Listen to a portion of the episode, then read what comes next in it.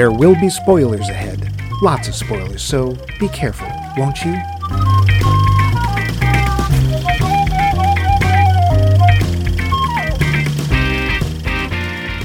It's ripoffs, knockoffs, and fakers here on Max Mike Movies. Seems that every time some ambitious young auteur wants to make himself or herself a motion picture, some sharp cheeked jackass has to come around and smear that film by cobbling together the worst, most repugnant strip of dreck the projection booth has ever seen.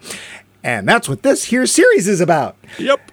But an incredible simulation is taking a look at the original and the flim flam, or is that film film? Hmm. You're in luck. Battle? You're in luck, true listeners, because this week is the good show. I'm leaving the bad show for Max for, well, you know. E.T. is this week's movie, and Max has to deal with, well, we can't say it on the air, not till the end of the show. Actually, it's going to show up in trivia, but there you go. Shouldn't be surprising that this little known space movie inspired some homages, but it did. But that's next week. Uh, forgetting myself. The bad host is over there and he knows what he did. Max, I'm a bad boy. Levine, say something naughty, Max. I'm a naughty host. I'm a naughty, naughty, naughty host. See? And I'm the good host because I know what I did. Kiss Mike, ass. kissing my own. Mike pulled out a plum loose. None of this makes sense, but that's just so the rest of the show will. Speaking of the rest of the show, let's get to it. Poll question. As you might recall, last week we wanted to know what favorite actor's appearance in a movie made you think, oh no, what are you doing here? Eh. Well, you all had favorites with unfortunate choices, and here they are. Dave Mackman, Dave.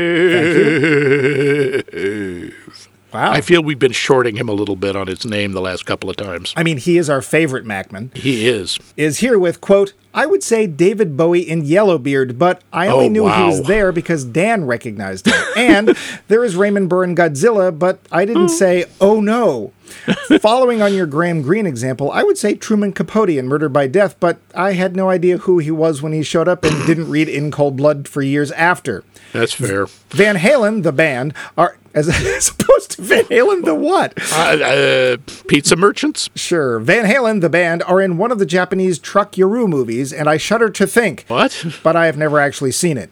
So that leaves me drawing a blank. I guess I will go with Thomas Kretschmann in anything in English except The Pianist, where he might have spoken German, I can't remember.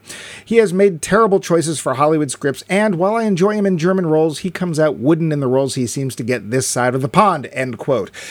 Phew, that is a lot of answer, but that's why we love it when you respond. Yeah, man, thanks, Dave. For somebody who really can't answer the question, you sure answered the question. Sure did. Thanks, Dave. Next was Ben Schleiss with, quote, Patrick Stewart in the 1984 Dune movie, end quote. Ooh. Yeah, that was, um, That was hurt. something. Thanks, Ben. Nick Hoffman wrote, quote, Actually, I was going to say Patrick Stewart in Men in Tights. He was so wooden and trying to be funny, end quote. It's not one of my favorite of his performances either. Thanks, Nick. Val Coons, slowly sneaking up behind you, ready to conk you on the back of the head with cue footsteps You won't get me, Seamus. posted. Thanks, Hadley. Quote, so many, and most of them picked on by RiffTrax. Got a point there. Yeah. I'm going to go with one of the more obscure because I have a personal connection. 1992's Center of the Web. It's What? an awful would be thriller that has a couple of names you might know Robert Davi, character actor in a million things, and Charlene Tilton of Dallas fame. This movie had one showing before it went to video. Ooh, there's a good sign. Oh, at the. Egyptian in Hollywood. I think it was the last movie shown before it was shut down for years. wow. How does it fit your question? The bad guy is played by Tony Curtis. We oh. went to Oh. that premiere at the invitation of a friend who was the cinematographer. It was Oh, so dear. bad I blurted out, What? At least twice. Afterward, I realized I was sitting directly behind Charlene Tilton. Oops. I always wondered who had what on Mr. Curtis to get him to star in that schlock fest. End quote. Ah, Mr. Curtis, Mr. Curtis, indeed. Ah, Stony Curtis. Thanks, Val. Whoa, that's my name. You have to call me that now. Charles Forsyth responded, quote, Just yesterday I was browsing YouTube and I saw a recap for a movie called A Sound of Thunder, based on a Ray Bradbury story of the same name. It's about people who travel back in time, Time. to hunt dinosaurs, killing them just before they would have died That's anyway. right. It looked terrible, but I know the story, so I was curious. I watched a little of the recap only to discover that the movie was terrible, like oh. outclassed by Sharknado special effects terrible. I was surprised to find out, however, that the movie was not a straight to video clunker but had been released in theaters. I was also surprised to find out that it had a relatively big budget of 80 million for comparison. This Wow. is 22 million more than Deadpool and starred, wait for it, Ben Kingsley. Oh no! I can only imagine that when he oh. joined the project, it looked more promising. Yeah, big budget, Ray mm. Bradbury source material. What could go wrong? End quote. My guess, probably a lot. Thanks, Charles. Chrissy Becker Krenitsky said, quote, Anthony Head will always be sweet, ah. fatherly Rupert Giles from Buffy in my head. But the last two things I've seen him in, Vanity Fair and Ted Lasso, Oh, he yeah. played rich, horrible men who take advantage of young women, and I don't like it, end quote. well, but he go. did it. He did it so well in Ted Lasso. Yeah, well, I mean that's a different take on the question. of course, so thanks, his Chrissy. greatest role is in Repo, the genetic opera. Only you would know. Seth Jacobs' choice was quote Ben Kingsley in Species end quote. That's um, Oh two yeah. two votes for Mr. Kingsley, and to be Yeah. fair, two votes for Mr. Stewart. So Hmm. thanks, Seth. Over to the up north, we have Vince, who's taken a break from herding penguins just long enough to post. Quote, most tragic, needs a paycheck role for me is Christopher Plummer in Star Crash, The Adventures of Stella Star. Oh, He might as well end each line with, if this check doesn't clear, I will end you. As my my God, why choice, I pick Scarlett Johansson in Lucy. What? I Oh. think she is great, but why pick such a dumb film no matter how artsy the director is? Hmm. Robert Pattinson in High Life also comes to mind. OMG, this movie was so stupid and nonsensical, I can only hope he took the job at gunpoint. End quote. you hope someone pointed a gun at Robert Pattinson? Apparently it's that bad. Well, yeah, I, I guess we've all been there. Anyway, Huh? go on. I actually remember liking Lucy, but I, I could be too. wrong. It was do- it was dumb fun. I thought, but Yeah. See our entire episode on Lucy? Did we do Lucy? we did. Okay. Star Crash, The Adventures of Stella Star. I don't remember, and I think I'm glad I don't. But thanks, Snowy. How about you, Max? Who have you seen in a movie that made you wince and wish them elsewhere? Honestly, I, I think I got to push it over the top for Ben Kingsley. In he when I saw him in the live action version of Thunderbirds. Oh, dear. Yeah, he plays the bad guy, the Oh, Hood. yeah. Ah, it's it's coming. You had blissfully forgotten, hadn't you? Yes, I'm I got confused with Team America. Team America though was funny. Yeah. This this this is just awful. And I remember saying I watching the credits going, "Okay, I must have read that wrong. There's no way Ben Kingsley is Oh lord." yeah. Yeah. That's that's pretty down there. All I figure is he I don't know if he has like a very expensive Fabergé egg habit or uh, I don't know, he like s- smokes California condor feathers, something. So uh, Ben Kingsley wins. Yay! But what about you? What was uh, what's your favorite? What's your big oh Lord why moment? I'm gonna go with Orson Welles in Transformers the Oh, movie, not yes. least of which because it was his last role. That is that is a good one. I mean- Uh, or as it were, that's a, a apt one. Selling um, wine and frozen peas is pretty bad. And here's In somebody who, quite honestly, there's, no one's ever said that those words together in the English language like that. quite honestly, he apparently got on the bad side of Hollywood really early on, like in the 40s. And so basically, pretty much couldn't make the kind of movies he wanted for many decades. But the fact that he was doing, even it was just a voice, like the Muppet movie, no problem. No, have no problem with him. It's actually kind of charming to have Yep. him there. But he's playing, what is he playing? Planetron? Or I don't Unicron. I'm sorry. I'm embarrassed. I know that. As well, you should be. Yeah. I just was like, yeah. As runner ups, I'm going to go with Adam West in nearly anything. Um, not because of him, but because, What? oh, Adam West is in something. I don't Oh, want to see okay. that. Yeah. That's an- Here's, at poor Adam West, he got a part that made him more famous than famous for a Yeah. very short period of time. And he really wasn't a very good actor. He was just perfect for that role. Yeah, yeah, it worked. And Marlon Brando in Island of Dr. Moreau. Oh. Because there he is. It's like, who decided he needed to be covered with flour? I, don't- I just literally could not. Pa- I'm sitting there looking at Marlon Brando, and I cannot parse him in any way. Yeah. Like, why are you? I mean, Val Kilmer, eh, but really, whatever. Yeah. Well, that's all well and good, but this truck don't run on fuel; it runs on your answer. So keep us trucking by coming back at us to this. What is your uh, oh dear, have you, you you off your meds again? My hat's getting taller. what is your favorite movie alien character? Kimar? Eros? Hawk? Let us know in the usual ways. And speaking of usual, here's The facts. E.T. I thought I'd mention the name of the movie ah. because you oh, might that have forgot by now. See? Even Max didn't. He's doing this show.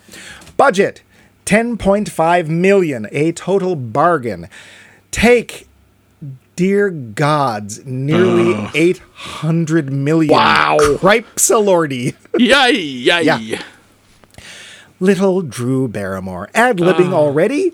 The two lines, I don't like his feet, and the side glanced, give me a break, said to Elliot, were both ad libbed by the precocious little tyke. They really work too. Yeah, she, there they were.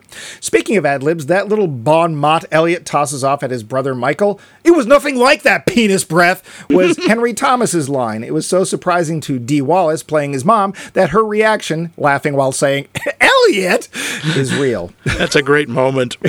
is. Most of this movie is shot at hip height to better reflect a ah. child's viewpoint. This also helps with other matters, which we will get back to. Oh, such a naughty caprice! In this film, we have a shot where E.T. sees a child dressed as Yoda. well, only 17 years later, Lucas would get his sweet, sweet revenge by sneaking in some E.T.s into the Senate scenes of The Phantom Menace. Oh, for fun! wait, wait, wait. This. What? Oh, dear gods. This means that canonically, Yeah. we are in the Star Wars universe. We win, I Yay. think. Yeah, okay. The Face of E.T. was based on a mashup of Carl Sandburg, Albert Einstein, and a pug. O- Yeah. Okay. Sure. You know, Poet, physicist, and a dog. Perfect. a couple of very craggy men and a dog. According to Spielberg, remember, this is according to Steven Spielberg. E.T. is neither male nor female because they are a plant like creature. So, those I'd- internal organs we see lit up, those are just like a plant's. but they say he has DNA and stuff. Anyway, moving on. Okay. Even adjusted for inflation, this is still the fourth highest grossing film of all time. Good lord. yeah. Wait, wait, wait. Why not use the more popular M&Ms instead of these upstart Reese's pieces? Oh, I remember this. Because Mars Candy refused to let Spielberg use them. They thought E.T. was ugly, would scare kids, and kill their sales. Well, good for them. And that's why they went out of business. Well, yeah, whatever. Yeah. This film was digitally altered when that was all the rage. Spielberg regretted showing the FBI agents with guns since everyone knows they would never do such a thing. Oh, And they when just we- yelled stop. Yeah, and when re releasing the movie, made the guns into walkie talkies. Since then, he's done another turnaround and has stated we should all watch the original version and no other. So, there. Yay. Yeah. The one I, the version I watched, uh, they had guns. I, you know, I kept looking for the scene and then I missed it. So, uh-huh. but I'm sure we watched the same version. Heinous crimes. This movie was supposed to end with a scene of the kids playing D and D with Elliot, who's now kind of the cool kid because, uh, you know, the ET thing. He gets to be the dungeon master. Then there would be a tilt up through the roof to show that ET's communication device is still working and that Elliot is still sort of in contact with him. Oh, Thing is, when you show a spaceship taking off, it's kind of hard to come back to D and D. yes. Or is it? well, I don't see why. Yeah, well, once D and D and I'm Stupid. production again till Stranger Things Uh, or uh, Mazes and Monsters, which I think is the same year. Yuck! Don't see our entire episode on no, Mazes and no, Monsters. no, no. Because Spielberg wanted to preserve the memories of seeing this movie on the big screen, it was not released to home video for six years after its release. Hmm. Spielberg only relented because the movie had been pirated so many times, Universal was worried about never making another cent off it, and Spielberg was tired of hearing of crappy copies of his movie being sold. So here's where we give it away. Well, I give it away. The ripoff of this movie, which just might be the subject of next week's show, Could Mac be. and Me, wasn't made till six years later, possibly to coincide with the home video release of E.T. they were never sued, regardless of similarities. Really? when asked why, Spielberg said that Mac and Me was so terrible, he didn't want to be responsible for making people curious enough to watch it. Well, That's fair. we do. It didn't work, did it? Yeah, Punami Stone. That's a deeper. Good luck with that one. While it was Universal that released this, it was Columbia that was first approached to produce and distribute this movie. They passed because they felt it just wasn't commercial enough. ah. A lot of dumb decisions around this movie. Ooh. there is a sequel, kind of. There is. In 2019, Xfinity commissioned a short film starring E.T. and Henry Thomas. E.T. reconnects, as the ad states, as we all should, through the magic of internet connections and cable TV. Oh, that's right. Spielberg was consulted on the project. And a lot, lot more like Corey Feldman. Uh, Max, do you have any trivia? Uh, just that I remember the DVD, not the DVD, excuse me, the VHS release of ET being a really big deal. Yeah. In that it was like, wasn't it the first major movie to come out on VHS that wasn't insanely expensive?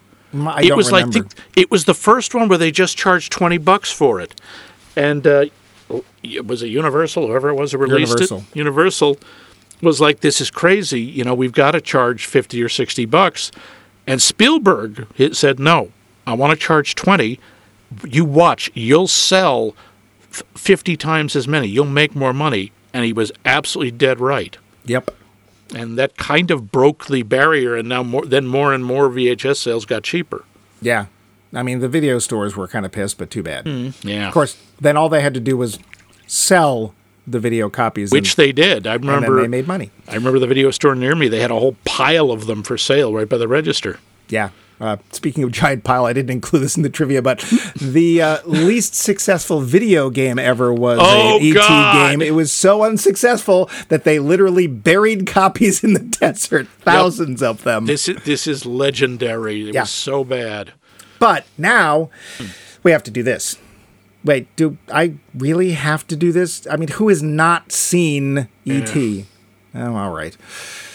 An alien ship lands somewhere in California so that these cute little, well, not cute, these spacemen from, well, space can come down and take plant samples from our little sphere. Problem is, they sit down a bit too close to civilization in their scene. Snooping humans show up and scare them off, but one of the aliens is accidentally left behind. Fending for themselves, E.T., the imaginatively named extraterrestrial, tries to find, or is it extraterrestrial, depending on what show you watch, tries to find a way to keep hidden and survive. To that end, he sneaks into the shed of a nearby home where young Elliot lives. His older brother Michael is the cool kid, his younger sister Gert gets away with everything, and mom is just trying to keep things together since dad skipped out. During a D&D game, Elliot hears a noise outside and investigates only to find this space alien. Initially frightened, he tempts the creature back into the house by leaving a trail of Reese's pieces. Slowly, a trust is formed and a bond is made between them. It's a closer bond than it seems, and soon Elliot and E.T. are sharing emotions. All seems well with Elliot wanting to keep E.T., but the feds are soon on the trail. With their proximity and ET's failing health, it's a race against time to try and contact the aliens' people before they're all caught and found out. It's a tense chase with the feds seemingly on top. But no! When all seems lost, ET's pals are back, and it's just a run, spin, and fly to get the little spacer home. I won't ruin the ending, mostly mm-hmm. because you've all seen it. Yeah. So ring out a tear and stay tuned. The film. Ah, Max. Now you you saw this. Everyone, I think you were Oh, legally God. required to see this when it came out. I, I, I was dragged out of my bed in the middle of the night by these big guys in suits, dragged into a, a movie theater. Popcorn was shoved into my hands, and I had to watch it at gunpoint. No, wait, I- was it gunpoint or walkie-talkie point? it kept flickering back and forth. It was really confusing, and then I couldn't tell who shot first. Ah, Real, uh, I think crossing uh, Uh, across the streams. Oh no! now you're really doing it. Knock that off. Do you Yeah, remember? that's- do you remember your initial reaction to ET, the extraterrestrial, as opposed to the Well, whatever else ET could stand for? Well, I would like to. Now, you understand, I wasn't a little kid at this point. I, I was older, but I want to make it absolutely clear I did not cry like a little girl when at the death sequence. I absolutely didn't. You cried. Who did you cry like, Max? I cried. I cried like five little girls. oh my God, that ripped me up. I remember just being in awe. I just Yeah. thought that, that I thought the movie was amazing when I was a kid or younger. And it, it still depresses the hell out of me that it's been 41 years. well, if you feel bad, look at Henry Thomas. Uh, What about what about you you? know, look you at Drew Barrymore, because I'd rather look at her, thank you. but uh, what about you? I assume you also saw it uh, Yep. when it came out. I even remember where I saw it. I saw it at the Sack Natick, which is Oh. long since not been the Sack Natick. It's something else. Whoever they bought them out. I saw it at the Circle, now defunct. Oh wow, that's a downtown, isn't it? No, no, that was this one out in Brookline. Oh, I don't know that one. I re- I remember really liking it. Um, weird thing, I don't know that I saw it more than once because it currently holds. This is another bit of trivia left out. It currently holds the record, at least in the West, for film that stayed the longest in theaters without like moving. I on. don't think I did either. I think, in fact, I have only seen it once up until now. I want to say I saw it on video at some point, but we're still talking like 35 plus years ago. So, eh, I know when they re released the Star Wars movies, I saw those, but I didn't see E.T. because, again, that was a thing. So, you'd say that in general you liked the film. I did. Okay, so we're going to go on the premise that at one point, at least, Max liked the film. Whether Yes. or we're going to find out a little bit later. But the movie starts. Oh yes, you know I didn't do the thing where I go and very sensibly open up the window so I can Yeah. see who the cast is because we tend to like to go to look at the cast first. So now this is what's called stalling. Um, this is where I pretend that I have in fact opened said window and I'm ready to talk about people such as Henry Thomas. Ah, yes. Sorry about that. Masterfully covered. I gotta say, I'm not big on child actors. Generally, children, children's film, not that impressed. Yeah.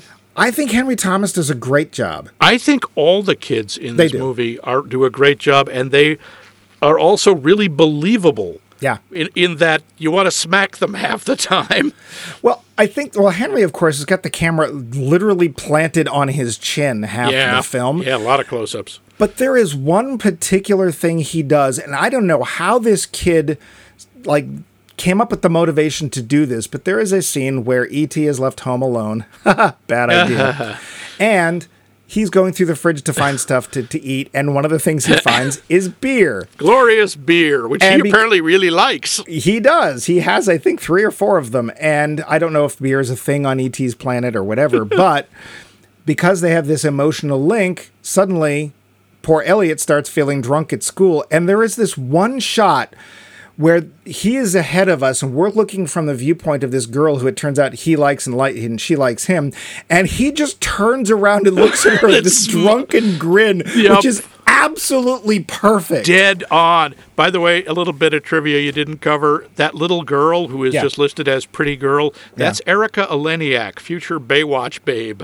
Was she also one of the two people in this film who's posed for Penthouse? I think she is. I think she is, yes. yeah. Uh, or, she or- was also, um, what's the the bunny one? Playboy. Uh, Playboy. Yeah. Yeah, she's also in uh, Steven Seagal movie Under Under Siege, I think. Oh. Yeah. But whatever, you know, way to go, Elliot. Yeah. Uh, Drew Barrymore. I mean, she comes She's from this. seven years old in this movie. Doesn't matter. She's great. No, she's terrific. She blows. She she really has presence already. Especially that one little ad lib. Give me a break. it's perfect. It is. Uh, only little kids can see him, and that look. Just give me a break. Perfect. She's very good. We have Robert McNaughton. I don't know him I from other things. either. He plays Michael. He's fine. He Yeah. feels exactly like that. I'm the older brother, but I'm really not old enough to do anything that I really Yeah. want to be doing, kind of thing. Yeah, He who's, he's he's kind of a jerk, but you can tell he still really likes Elliot. I think and- that you can really sense their loss of a father. Like Yeah. they're kind of huddling together a little bit because mom's not really doing that great. No, mom's not holding up so well. yeah, that's Dee Wallace who plays Mary the mom, and Yeah, sh- but- sure, her part is small. She does fine with what she's given. I, I just don't think she was given very much to do, which is too bad. Not a lot. She does a lot of moms in Jeopardy. She's the mom in Cujo. She's in Critters. She was in one of the Howling movies. She's a Ah. lot. Yeah. So she's fine. And then we have a bunch of kids. We have K.C. Martel, I've never heard of, who plays Greg. Uh, we do have C. Thomas Howell in his Yeah, first one of the film Brat playing Pack. Tyler. Um, I don't know which of the two kids that other two I kids was, I don't but- either. I, don't- I, I recognized him briefly in a close up Yeah. because, like, okay, yeah, that's C. Thomas Howell, but I don't remember who he was. So, And then, sort of like the last of really nameable actors, we have the perfectly named Peter Coyote. Because, dear gods, if I could name myself something Coyote, I totally would. yep, that's a great name. Barely in it. I mean, Nope. But what he does, he's really good when he is. I, you know, his character has no name. He's just referred to as Keys. Right. Because the first time you see him, you just see this ring of keys, and it keeps showing up as sort of his signature. right. And he's he doesn't have a lot, but he's very. You, you get to know him very quickly. You, like he's not evil. He really wants to make contact with this alien. He's just kind of clumsy about it. Well, and he's the first adult character, because we were going to get to this. He's the first character uh, that's an adult that we actually really see their face. Yeah. For any length of time, and we, re- I, and that's a very, it's very subtle in the early part of the film where we only see people as they, as he said, uh, from the waist up, or actually as I said, I'm quoting myself here, and in silhouette, and we see people in flashlights, and even just that, we're like, yeah, this, these aren't people we want to. Yeah. Yeah. And he's the first adult besides mom who we know is on the kid's side more or less because we see her. But he's the first outside adult that we actually see his face and he becomes sort of a bridge between the kids who are the protagonists and the bad guys who are the adults. Just like in Peanuts comics. I expected his first line to be wop wop wop wop wop wop wop wop wop. I still, my first thought is he's in the woods. He discovers the little pile of Reese's pieces, and then he eats some of them. and all I'm thinking is, dude, those have been lying around on the forest floor for you don't know how long. Ew. Yeah, who knows what's pooped on them whatever. Seriously. Yeah. Or quite honestly, the woodland creatures have all gone, ugh. Although, let's face it, any woodland creature coming across those would have eaten them. Yeah, yeah. Well, they would have eaten one of them and then probably gone, nope. Sugar! I discovered sugar! yeah. Uh, so we had to start off the film. I assume you saw the same print I did. They actually so. left the old Universal logo, and I kind of miss the old Universal Yeah, logo. It's just, I I, don't know, there's something neat about it. It also reminds you, oh, yeah, film. Mm-hmm. I don't know that I miss film. Not really. No. I like I like high definition. Yeah, although c- occasionally, like, so I went and saw Oppenheimer. I know you haven't yet. Mm-hmm. Nope. And apparently, Oppenheimer was shot in film. Here's the thing: Oh. it was then digitally transferred. Uh, so, yeah. but Yeah. I, yeah, I don't really miss film. I got to ask a question about the aliens, though, Max. Maybe you Yeah. can answer this.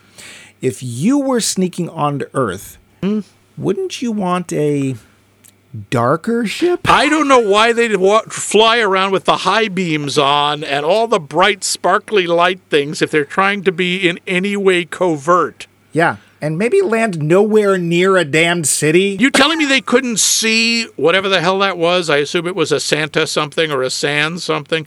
I got to say, by the way, that neighborhood looked really familiar. It looked a lot like the neighborhood from Poltergeist. Well, he was working on both films at the same time, so it might have been. Okay, that makes a lot of sense. Yeah. But yeah, it's, you can see it. There's lights and everything. Why don't you just fly like another 30 miles that way? There's a lot of California you can land in where nobody's living. Oh, that's not true, Max. You know that. There's no deserts. There's oh, no Oh, right. forests. There's nothing. You can't. It's There's no not. wilderness at all in California. Yeah. Yeah, and then these people are supposed to be, you know, advanced, right? Because they have Yeah. advanced technology, things much greater than ours. But apparently, one thing has escaped them, and that thing is the buddy system. Yeah. yeah. Apparently, like, no, no, don't go out alone. Oh, it's okay. And I, I don't know if like ET was supposed to be the ship's biologist or something because he's taking plant samples. Well, and here's a question I have about E.T. too, and it's something I never uh, considered before when I saw the film. But is each E.T. meant to be a child or I an older su- person? I am not sure. I mean, I'm assuming if he's let al- to go left to go out alone, he's probably an adult. And besides, why would you take a child on an exploration mission? I assume he's an adult, although a lot of his behavior is very childlike. Well, as it turns out, one of those questions is answered in the novelization, which is apparently considered canon. And you know how we feel about novelizations here on Max Uh. Mike Movies. But E.T. has a name. I'm not going to tell you what it is. I purposely did not write it down, and I did not remember it. So He's not a, he's not a midichlorian, is he? no. Good. However, he is for some reason 10 million years old. Sure. For reasons What? and stuff, I, I- have why this would be I- a thing. I all don't right, know. whatever. I don't know. Uh, behind again, novelizations, ladies and gentlemen. That's why we don't include them. Yeah.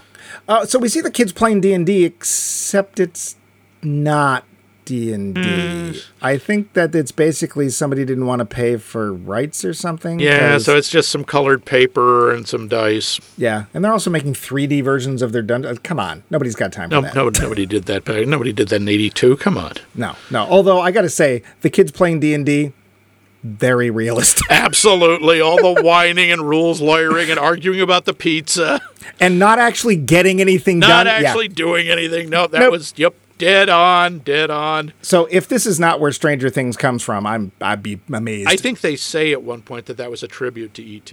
Yeah, because it totally was.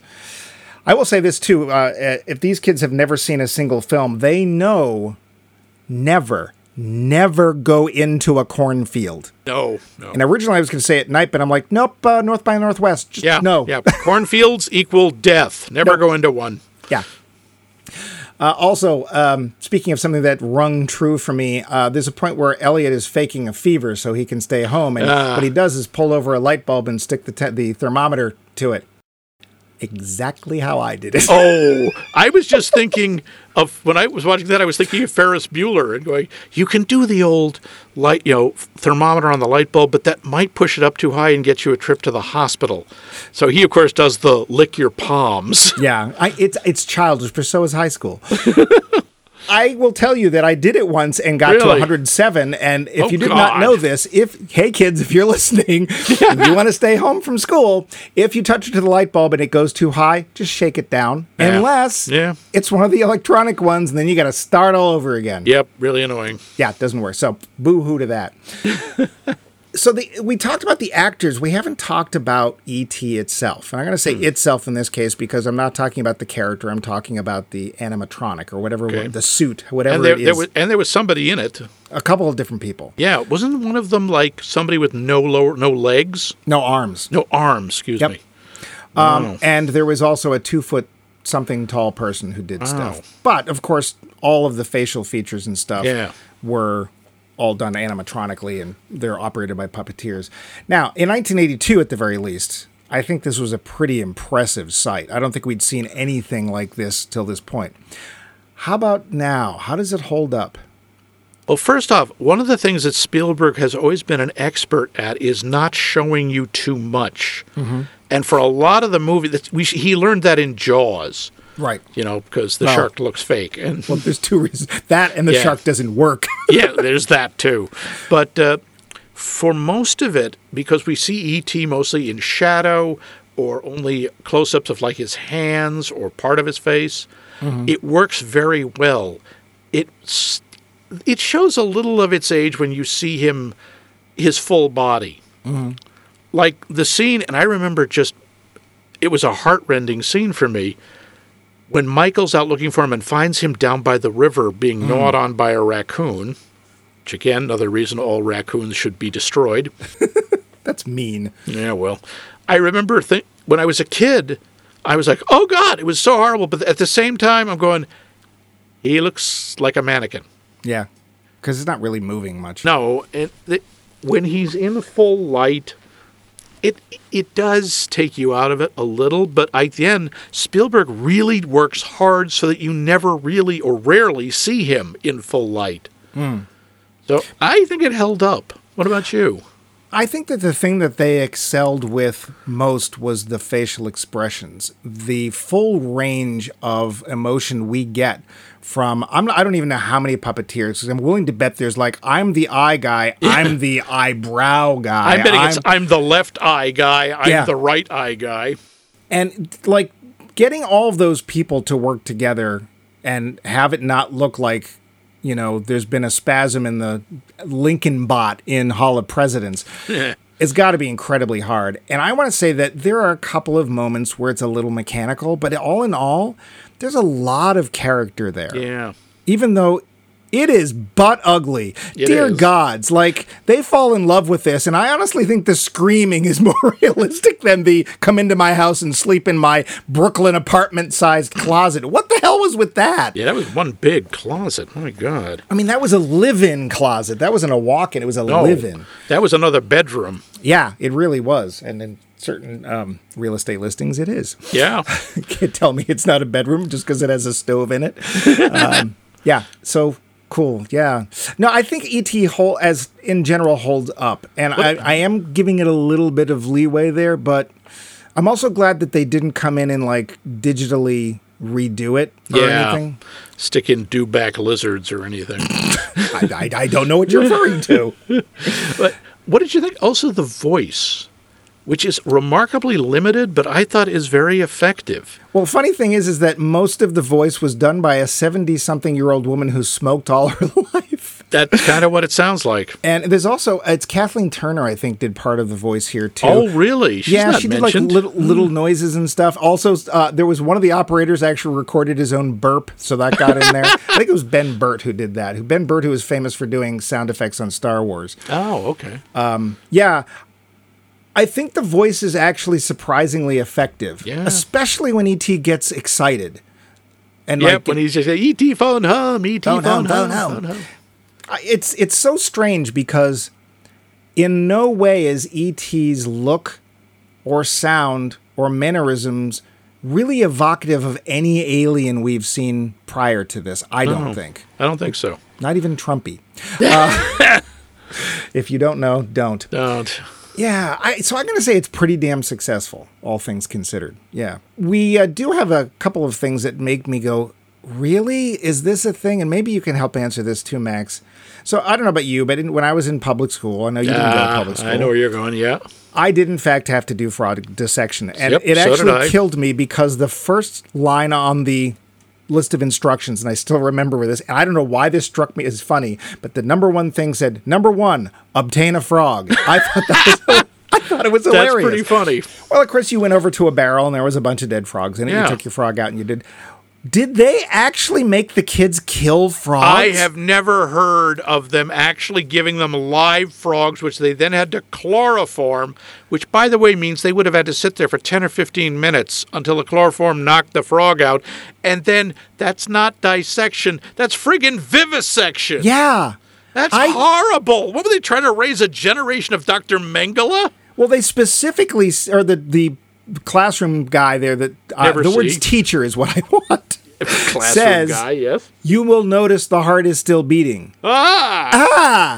Ah, but that's a scene. oh, th- I I really took issue with that scene because I really it, all, not only that, but I don't know about when you did your dissection. I was in ninth grade, no eighth grade. Eighth grade. Uh, yeah, Elliot the- is ten, I think I was in seventh grade.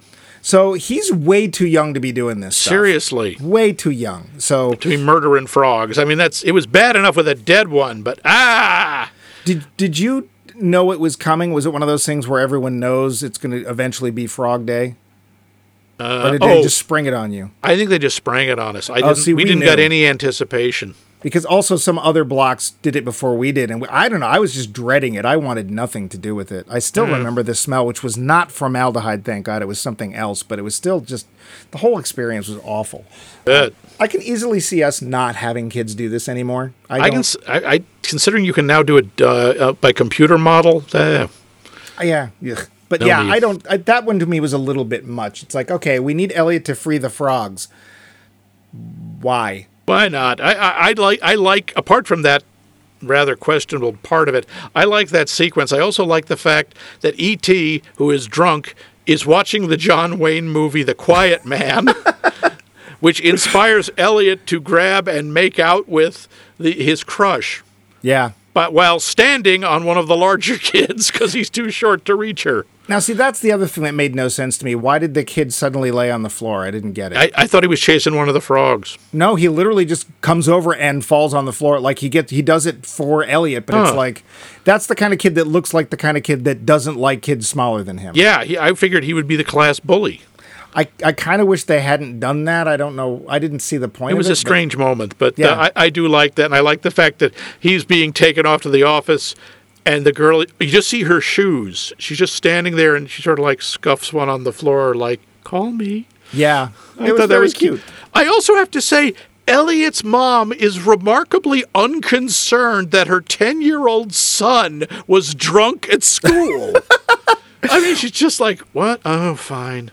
Well, I think part of it is her literally thinking, that's lit- I can't be possible. Where Yeah. would he get beer at school? Oh yes, there's some empty cans here, but he didn't drink before he went. I Yeah. saw him.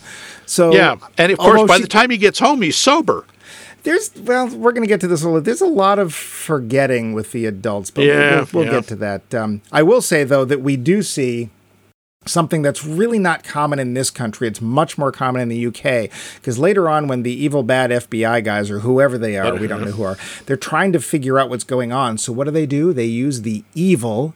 Yeah. TV license detector van. from the Ministry of Housing. Housing? That's the way it was spelled on the van. I'm very observant. Oh, all right. Yeah, they're they're basically lit. It's like okay, sure. Um, you got a search warrant for that entire town because they're Yeah. listening in on phone calls. They're listening in on conversations inside the house. Yeah. No, they're not.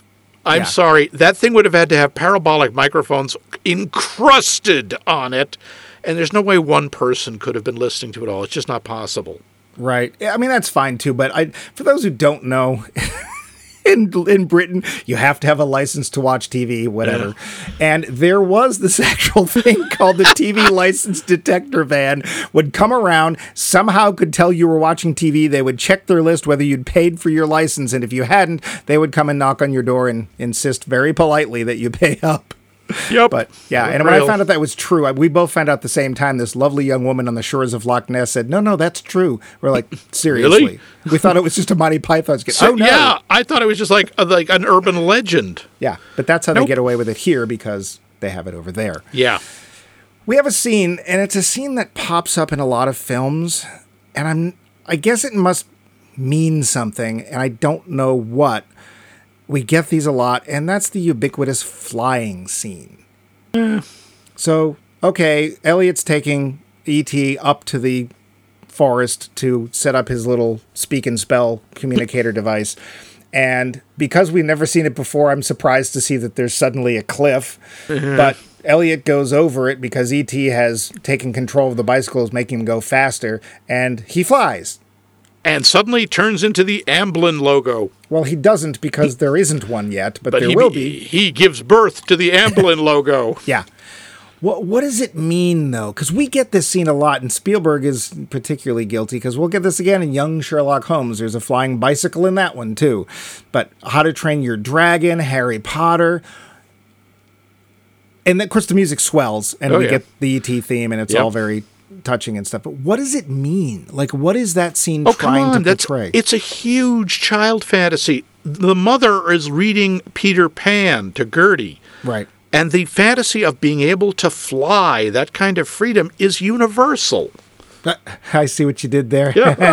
you know, It is. That's a big deal, especially for kids. Every kid wants to fly. People, you know, when they get older, they, they actually you know, learn how to fly planes and stuff. but what does it mean in this context?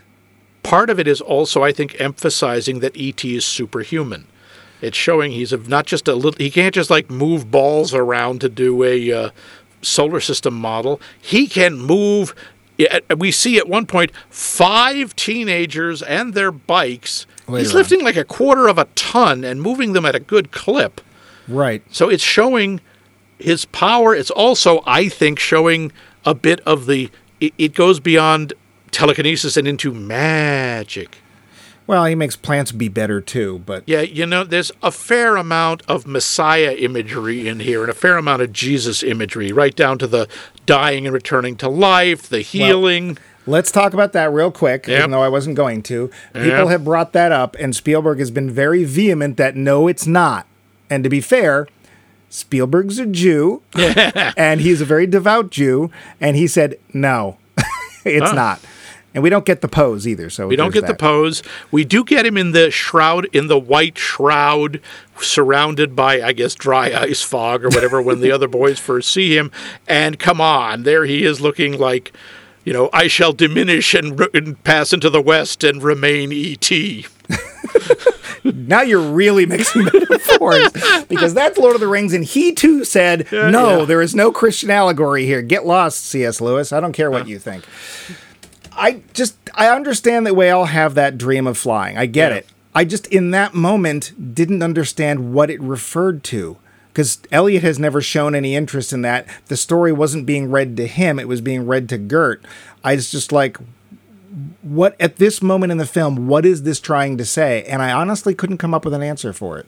All I can figure is it's a child it's a pretty universal child's fantasy that we have a magical friend who can grant wishes, you know, I hate to Trumpy, you can do magic things and who can help take us flying. That's Mary Poppins does that. A lot of people do that. It's it's a big thing. I- it's a big image. I suppose my childhood friend just fixed parking tickets, but whatever. That's a much more practical ability. Especially around here. Yeah. That'd be a big friggin' deal. Yeah, no, I, I didn't have. I think that's just the whole sense of childhood wonder and magic. Yeah, I guess. I just it felt like it was supposed to mean or tie into something and it kind of doesn't. So but it did make me, especially later on when it's the three kids on bike scene, uh, that it brought back those wonderful halcyon days where you didn't have to wear a bike helmet. Yeah, yep. No, know no pads, nothing. we all turned out fine. Yeah, we all turned. French Max. toast, please. um, uh, what? Yes. I also I really liked some of the visuals. The fact that when the scientists show up, I have never thought of a a NASA spacesuit as frightening until that movie. But see, they come in like they're zombie astronauts. And I don't know why they're acting that way. They're acting like people who are trying to the- film like they were on the moon, but weren't really on the moon. Do like you in know how much those early spacesuits weighed? They weighed close to 90 pounds. But they were not- incredibly hard to move in. They were supposed to be mostly for low gravity. They are heavy. The joints in the arms and the hips are really stiff. And especially, these guys were not astronauts. They weren't trained. These were like science nerds. They were trying to work their way around in these awkward, unfamiliar suits. I Why? had no problem with that. Hmm? I did. Why are there spacesuits here? We have everybody else not wearing one later on. Why are they like that? And why are their arms stretched out like they're about to go coin, coin? Well, that's obviously to be to, to the idea that the humans are are the menacing aliens here, and not the guy from the other planet. I I felt it was heavy-handed. It It's a little heavy-handed, but It didn't make visual sense to me because it was just like I don't understand. it's also a thing where we don't see any adult faces except Right. for the mother until E.T. is dead, and they're all mourning him, and then suddenly they become people. They all pull off the clean suit helmets, they pull off the astronaut helmets, and they become people. Interesting. Speaking of people, they weren't actors either. Those were all actual medical personnel. And they wanted uh, Spielberg wanted real doctors to make it feel like a real, you know, emergency room situation. So everyone in there is actually a doctor. That explains why they all had the same facial expression. Well, it uh, was the very Cameras? It was a very serious moment. Yeah, yeah. But yeah, the slow approach of the feds, where they're even the ones not in the spacesuits, just felt needlessly ominous. Like uh, it was, it was a little heavy-handed. A little, but I think again it was the idea from the kid's point of view. When you're afraid, when things like that happen, time seems to slow down. Things do seem to happen in slow motion. Except the kids don't. Yeah, but the things he's seeing, the things he's afraid of, do. Hmm. I think we're going to have to disagree about that. Okay. Yeah, that happens. Yeah. I also have to wonder when all this comes down because the feds finally figured out it must be that house. Although, quite honestly, with the conversation they picked up, it's really not that Seriously, I don't know how they got there. Must be that one. Yeah. Oh, okay, sure. Um, I gotta wonder when they just sort of show up and enshroud the house with the boy in the plastic bubble. What are the neighbors gonna think? I And was then- going, um, why are there not? Why aren't there wall to wall news crews outside? Yeah. Why aren't people screaming about their lawyers and wanting to know what the hell's going on? Because let's face it, the security when it shows up sucks. Yeah, terrible. Like it's beyond horrible. They, they hijack the truck with the only known alien body, and it's some, what, 14, 15 year old gets inside, and they don't have any way to stop him? Well, not only that, but how did they even get it out to the van hmm. with nobody paying any attention? But he noticed. and they drive off and then they're being chased by the feds and they have three kids on bike man who you know lures them away then they hit something in the van they somehow have time to get et into the milk crate and they go running off and it's two sets of fbi agents in ford fairmonts and the kids on bikes get away from them Yeah, they actually outrun them and several. It's not just that they do the smart things of cutting where the cars can't go. They outrun them, and at one point they outmaneuver. It's like, okay, we've got them cut off. We're going to park in front of. Oh, they went around and over us. Should, could, never could have seen that coming. And what do they do then? Do they call in a helicopter? Nope, do they no call in a helic- plane? Nope. Oh, they got away. And we Yeah. never see them again. like they don't hang out the house knowing the kids are going to come back at some point and say, "Hey, what did you do with the alien?" Nothing. That's They the just- other thing we don't. Why I think we don't see what happens at the end of this because I'm pretty sure Elliot and his entire family are going to be stuck in a lab in Area 51, having every cell in their body analyzed because they've come in contact with an alien. see Close Encounters, another Steven Spielberg film. Yeah. I yeah, I actually kind of wish. Well, because I have a, one of my questions, one of my notes in here was, how would you live after this? Boy, knowing that like- there's aliens out there, advanced ones. Yeah, when you're a kid, you've got your entire life to live now, having a best friend who is an actual space alien. Now what? And also, how much do you think when he hits puberty and is like, I wish I were out of here, I wish I'd gone with E.T. like he asked me to? Yeah, how many times do you throw that up in front of mom? Seriously, I should. And think about it. I could have gone to friggin' space. what was wrong with me? Because ET does ask. Yeah, he does. He's Yeah. I kind of wish there was a present day sequel to see how this affected Elliot's life and one that wasn't selling cable service. Yeah. Because I I think that's actually a really interesting question. And of course, we get the same. Well, I'm sorry, we would have got the same question with Roy Dreary uh, in Close Encounters, except he actually goes. Yeah. It's, I forget her name, the, the name of the woman in the film of Close Encounters who stays behind because she's like, I got my, yeah. I got, I got a kid. back there. I got to take my kid. Yeah. Yeah, and she doesn't go, but you can tell there's regret. She's like, Yeah. I wish I could, but I I, I can't. Yeah. So I I kind I think it's an interest. I don't generally, you know, films like this. I don't need a sequel, but this one I'm interested because I want to see what happened to Elliot. I'm actually like, how do you deal that. with that? I also want to know why why did it have to make a rainbow? Why? I just this, I just mm, yeah. That was a bit much. it was a bit much.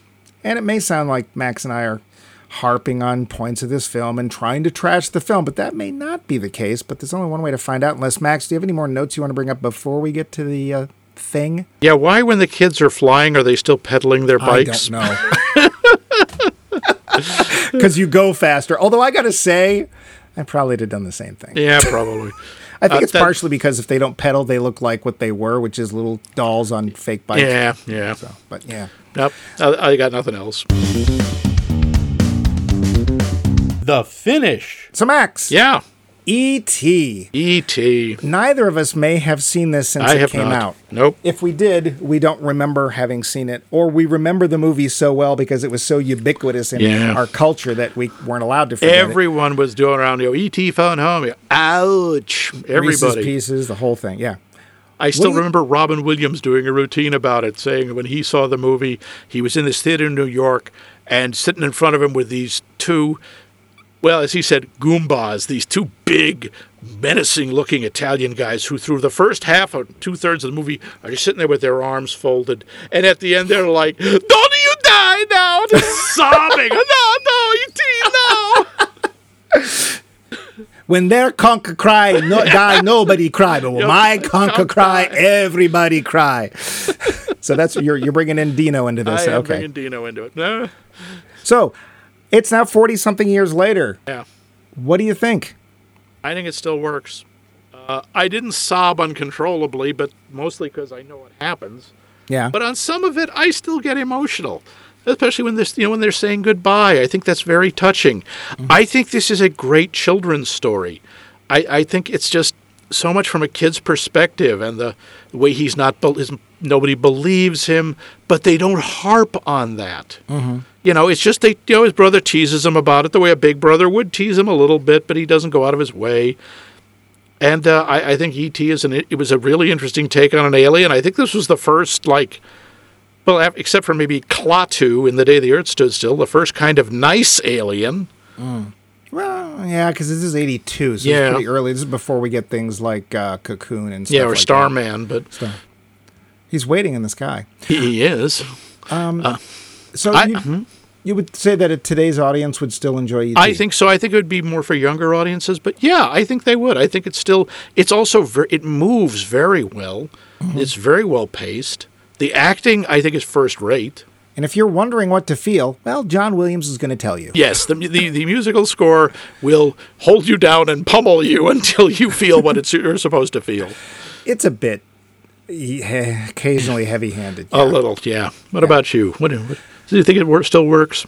I think it mostly does. You know, I think that it, at the time Spielberg thought this was his masterpiece. This was his Really? untouched. Yeah, he. This is his untouchable film. I, you know, this whole I want to preserve the experience that people had. I or I want to control how people see this film, mm. which you know, for whatever it's worth, because you know I don't want people buy. And the thing is, is like you have to understand, Steve. You're a very smart guy, but.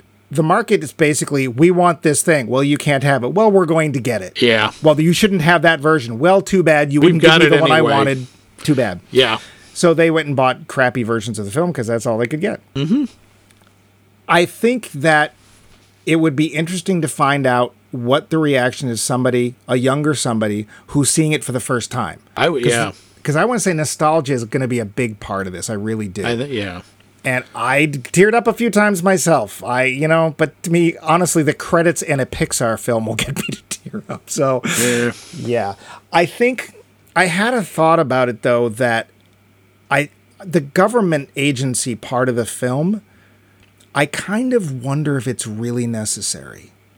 Yes, you want to protect uh, an antagonist, but what if it's literally just ET's not being able to stay and ET's physical being deteriorating and worrying like we can't take him to a doctor because blah blah blah blah blah because the government part let's face it is the clumsiest part of the film But it's also the most exciting. It's there's a lot. There's more. It's the most action. It it also gives a sense of urgency. well and i think that et starting to die would do the same thing Yeah, but this also gives you a sense of scale. It's not like, oh, this little boy Well- is, go- is losing his friend. It's like, holy, the first visitor that we know to our Earth is dying. Holy crap. well but that wouldn't change and you can't say it shows us the enormity of the government because the government apparently is about 20 guys Eh, because they have no more resources to do any sort of chasing.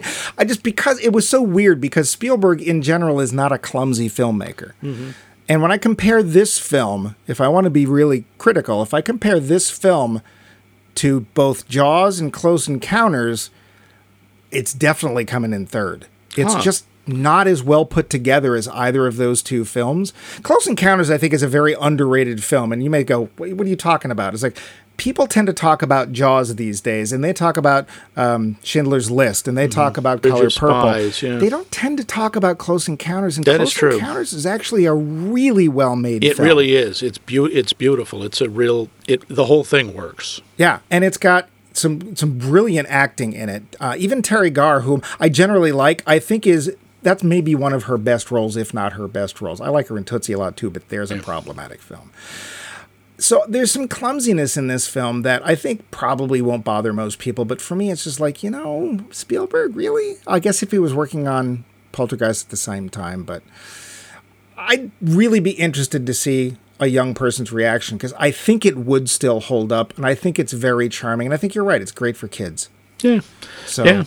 So yeah, pretty much agree there. Yeah. Big surprise. We we liked it. yeah. but what about our poll question? What poll question? The oh, one- uh, poll question. Yes. Right. What is your favorite movie alien character? Guess where I got the idea. I could not imagine. But Mike, Mike, Mike, Yes? Mike, Mike, Yes. What? How do they answer the question, Mike? Tell them, Mike, how are they going to answer, Mike? Well, they can answer the question by emailing us directly, as so few of us do, at us at maxmikemovies.com. They could answer it if they would, like Snowy, who's way up north where they barely even have telegraph poles, never mind telephone. That's right. He has to actually strap his uh, comments to penguins and send them gliding down to the nearest internet igloo. And that's where the, it's technical. It would take a scientist to explain, but that's and it's more like plummeting, but there you go. Anyway, uh, you could go to our website like Snowy does and leave a comment at maxmikemovies.com. Hey, let us know about the poll question. You can let us know if you agree with us about the show. ideas for other series. all sorts of different things. Just let us know. You can even talk to each other and ignore us. That's Yep, fine. It's, yep. it's happened.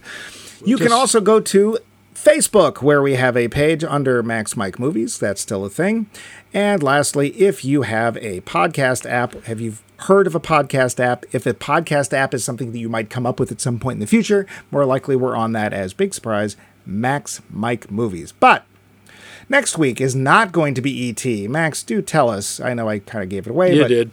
What film Nope, I they? changed my mind. We're actually going to watch E.T. the Extra Testicle. the famed porn Sadly, parody. an actual film. I think it might actually be. I, I don't It know. is. It is. really is. It okay. really is. It is the porn version. Of All right. Well, we're not actually going to be watching that, but uh, now I kind of want to wa- make it Pod People instead. but uh, no, we are going to watch the blatant ripoff, which, for reasons you'll find out, should have been called Big Mac and Me, Mac and Me. Yeah. But And- to find that, we're going to let you know this ahead of time. It's um, uh, Yeah. see, not easy. You can't rent it. No, you can't buy it most places. Yeah, but you can find it on YouTube. So Yeah, if you would like yeah. to watch it, although, uh, well, we I don't know. I've never seen it. Have you seen it? I've seen parts of it. Yes. I see. So is this a well? We'll find out. You'll next week, find won't out. I don't wanna give You'll it- find out. You'll find out with Max and me.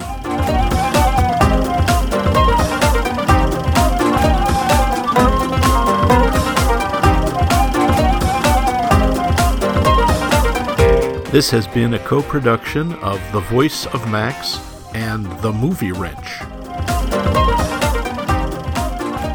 Three. two. Line. Oh, for f- sake! Just do the countdown. 251 episodes of this. Yes, I know it's dull. I'm trying to spice things up. Don't I don't want you to get tired of me. listen, Spice Max. Just do your lines. That's right. I'm I'm Maxi Spice.